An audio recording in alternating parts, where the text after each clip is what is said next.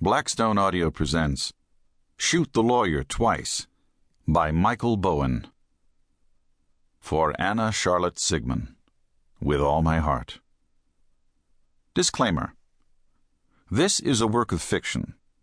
The events described did not take place, and the characters depicted do not exist. They are products of the author's imagination. Any resemblance between characters and events in this novel and actual persons and events is coincidental and unintended.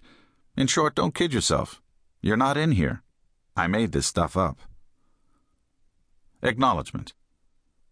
I would like to express my grateful appreciation for the assistance on certain technical matters of Dr. Brian Akers, an imaginative physician and a talented attorney. Part 1 Small Stakes. Academic politics is much more vicious than real politics because the stakes are so small. Richard Neustadt. Chapter 1 On April 17, 2007, a federal grand jury in Milwaukee, Wisconsin indicted Jimmy Clevenger for piracy on the high seas.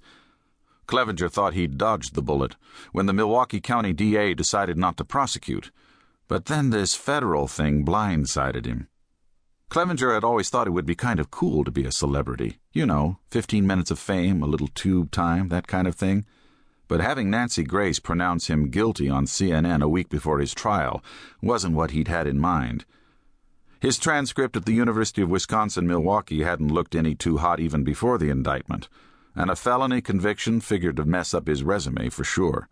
Plus, from everything he'd heard, prison could be a real bitch. So, bottom line, in his opinion, his situation pretty much sucked. And as for the people who died in the aftermath of his escapade, well, he felt bad about them. But the way he saw things, that part wasn't really his fault.